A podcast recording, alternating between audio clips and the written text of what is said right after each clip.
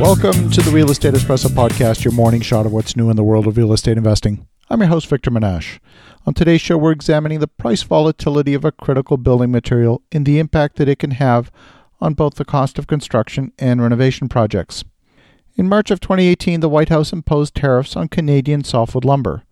Overnight, prices jumped nearly 25 to 30 percent, the impact on the construction industry was felt immediately. Softwood lumber makes up about 16 percent of the cost of new home construction historically.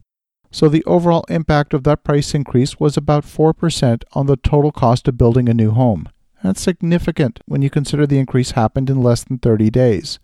After that, regular market forces continued to play a role throughout the year on lumber pricing. There's an annual pricing cycle that's tied to demand. Demand for construction materials is lower in the fourth quarter and in the first quarter of each year. Every year, prices fall in November and December, and then they pick up again in the second quarter when construction activity heats up the next spring. At this point, prices for softwood lumber are at their lowest level in more than a year. This is despite the tariffs that were imposed back in March. The assertion that low pricing from Canadian softwood competition was the reason why softwood prices were so low is in fact a bit of a red herring. The real story dates back to the 1980s, when there were millions of acres of timberland planted in the southeastern United States. The managed forests were planted as investments by companies that promoted forestry as a great long term investment. 20 to 30 years later, these landowners hoped to make a fortune. However, so much forest was planted all at once that many of these trees are now of harvesting age at the same time. A glut of timber has piled up in the southeast. There's far more ready to cut trees than the region's sawmills can handle. The surplus has crushed timber prices in Mississippi, Alabama, Florida, and several other states in the southeast.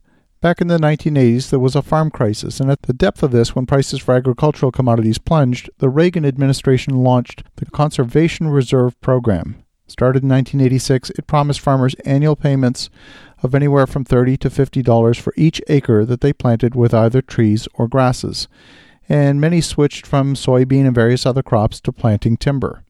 By 1994, more than 2.2 million acres of farmland in the South had been converted to pine plantations much of it in Mississippi, Alabama, and Georgia. Other federal forest programs added another 2.5 million acres.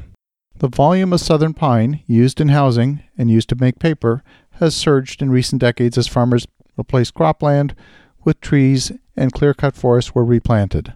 By the end of this year, the amount of wood growing per acre of timberland in many counties will have more than quadrupled since the 1980s. It's been a big financial loser for some investors among them some of the country's largest pension funds. California Public Employees Retirement System, or CalPERS, spent more than $2 billion on southern timberland. And in the end, they had to harvest trees at depressed prices just to pay the interest on money borrowed to buy the land to begin with. CalPERS sold much of its land this summer at a significant loss. Now, the housing crash 10 years ago worsened the situation. We went through several years with virtually no new home construction in many markets. That depressed lumber demand prompted many woodland owners to postpone their harvests.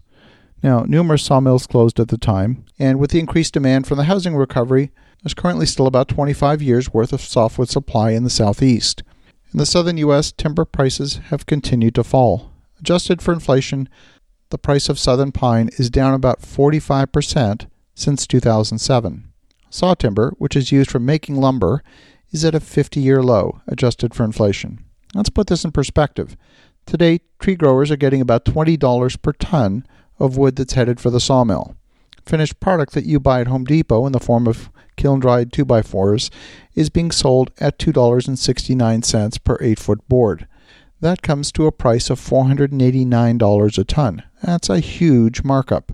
Most southern woodland owners are stuck with whatever the nearest sawmill is paying. Hauling logs cross country, trying to find better prices, really isn't an option.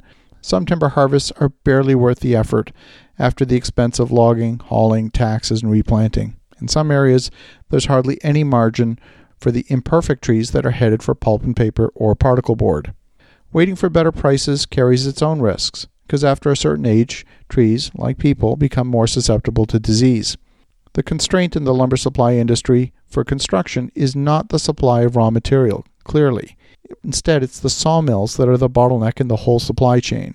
Both Georgia Pacific and Canfor, the two largest players, have announced billions of dollars of new sawmills and plant expansions. The shortage of sawmills is what's pinching off the supply to the construction industry. If you're looking to undertake a new construction project, it definitely pays to shop around. It's clear that the lumber industry is filled with inefficiencies.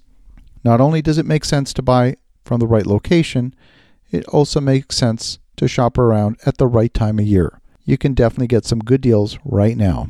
As you're thinking about that, have an awesome rest of your day. Go make some great things happen. We'll talk to you again tomorrow.